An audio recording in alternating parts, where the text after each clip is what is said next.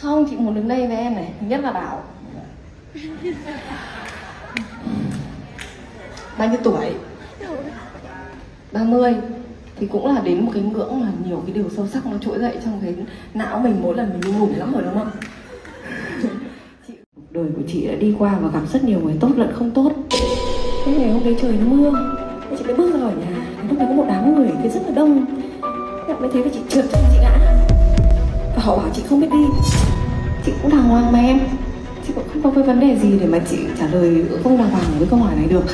Chị không có nói đúng sai ở đây nha em. Chị chỉ nói về tình người với nhau thôi. Mình chậm lại vài nhịp đi em. Mình chậm lại vài nhịp đi. Mình để cho người ta sống với. Thưa quý vị thính giả, mới đây để đánh dấu chặng đường gần 20 năm theo đuổi nghệ thuật, Hoàng Thị Linh mới tổ chức đêm nhạc đầu tiên để tri ân khán giả mang tên Vietnamese Concert.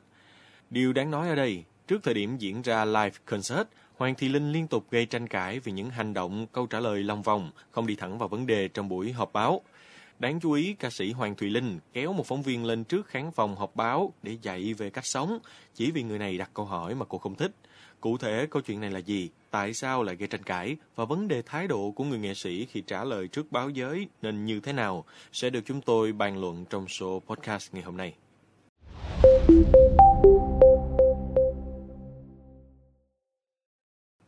Cụ thể, trước đó, phóng viên này đặt hai câu hỏi. Một là về việc Hoàng Thùy Linh chuẩn bị cho khả năng hát live trong live show như thế nào.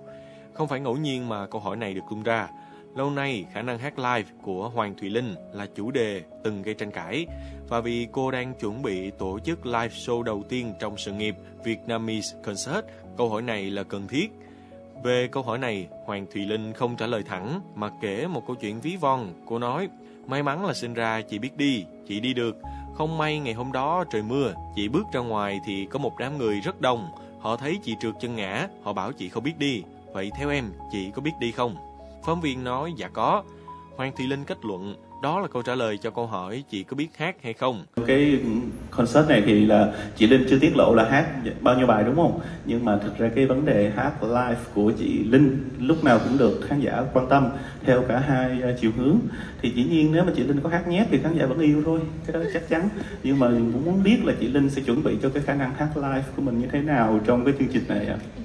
À, câu hỏi này Cái mic này giọng nó không hay vào cái mic kia Ấy Giọng không hay mà lại vào cái câu hỏi như thế này thì, không được Alo Đấy, ấm áp như này Thì em thấy giọng chị có hay không? Giọng chị lúc nào cũng hay ạ. Em thấy giọng chị có hay không nào? Giọng chị lúc nào cũng hay. Đấy, thế em phải nói cho người ta biết Chứ bây giờ chị sao tự nói về bản thân mình được Giọng Chị chị, nói hay, đúng không? giọng chị Bao nhiêu bài học- hát live nó khác chị. Bao nhiêu bài học từ tiền nhân rồi là mình không có được nói về mình để, để cho người khác cảm nhận Thế bây giờ em ý em là em đại diện cho những người khác đúng không? Đấy, bây giờ chị kể cho em một câu chuyện như thế này thôi này Chị có hai đôi chân Và may mắn rằng là bố mẹ chị sinh ra để chị biết đi Thế chị có thể đi được này Thế ngày hôm đấy trời nó mưa Thế chị mới bước ra khỏi nhà Thế lúc đấy có một đám người ở kia rất là đông Thế họ mới thấy là chị trượt chân chị ngã Và họ bảo chị không biết đi Thế còn ý kiến của em thì sao? Chị có biết đi hay không? Dạ có. Đấy là câu trả lời cho câu chị có biết hát hay không?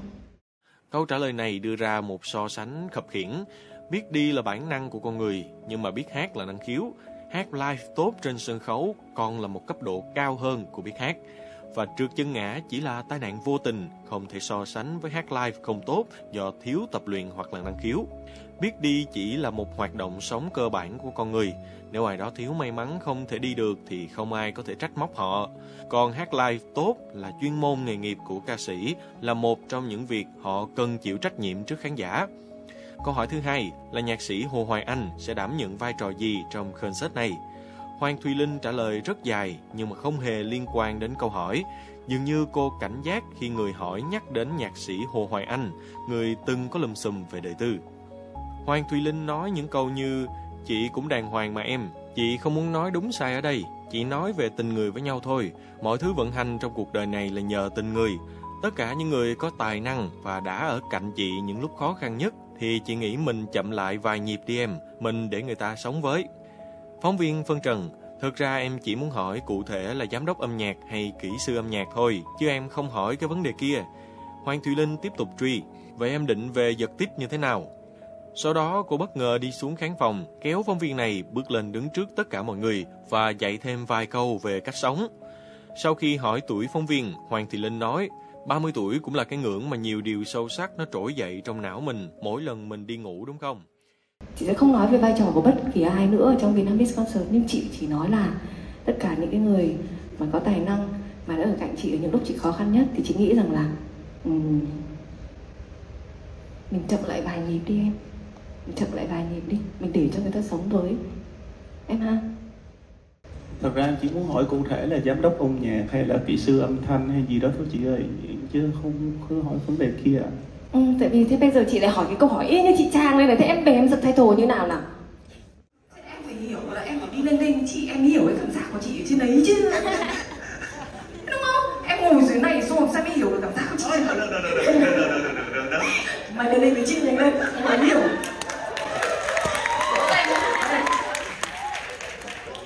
nào mời chị trang lên đây luôn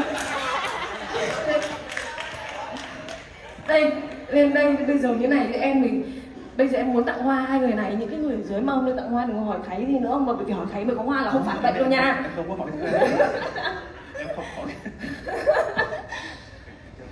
không chị muốn đứng đây với em này thứ nhất là bảo. Bao nhiêu tuổi? 30 thì cũng là đến một cái ngưỡng mà nhiều cái điều sâu sắc nó trỗi dậy trong cái não mình mỗi lần mình ngủ lắm rồi đúng không? Chị cũng thế cho nên là ngày hôm nay chị muốn nói với bảo là Dù bầu không khí không đến nỗi quá căng thẳng, người trong cuộc vẫn cười dù không rõ thoải mái hay ngượng nghịu.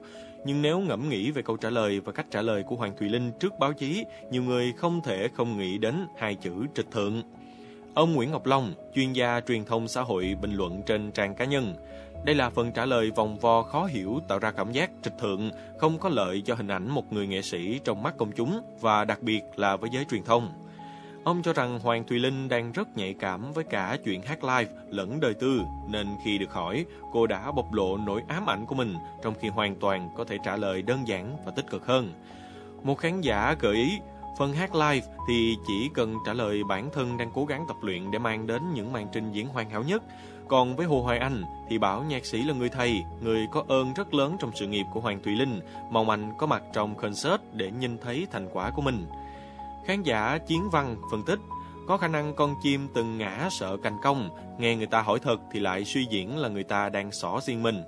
Nhưng kể cả có xuyên vẹo thật thì cũng nên tập làm quen, bởi cô ấy là người của công chúng và báo chí không có trách nhiệm phải vuốt ve xuôi chiều cho nghệ sĩ. Vậy còn quý vị, quý vị nghĩ sao về cách ứng xử trên của ca sĩ Hoàng Thị Linh? Và theo quý vị, một người nghệ sĩ nên ứng xử như thế nào trước truyền thông? Hãy để lại ý kiến của mình bằng cách bình luận bên dưới nha. Cảm ơn quý thính giả đã lắng nghe show podcast này. Đừng quên theo dõi để tiếp tục đồng hành cùng với podcast Bao Tuổi Trẻ trong những số lần sau. Còn bây giờ, xin chào và hẹn gặp lại.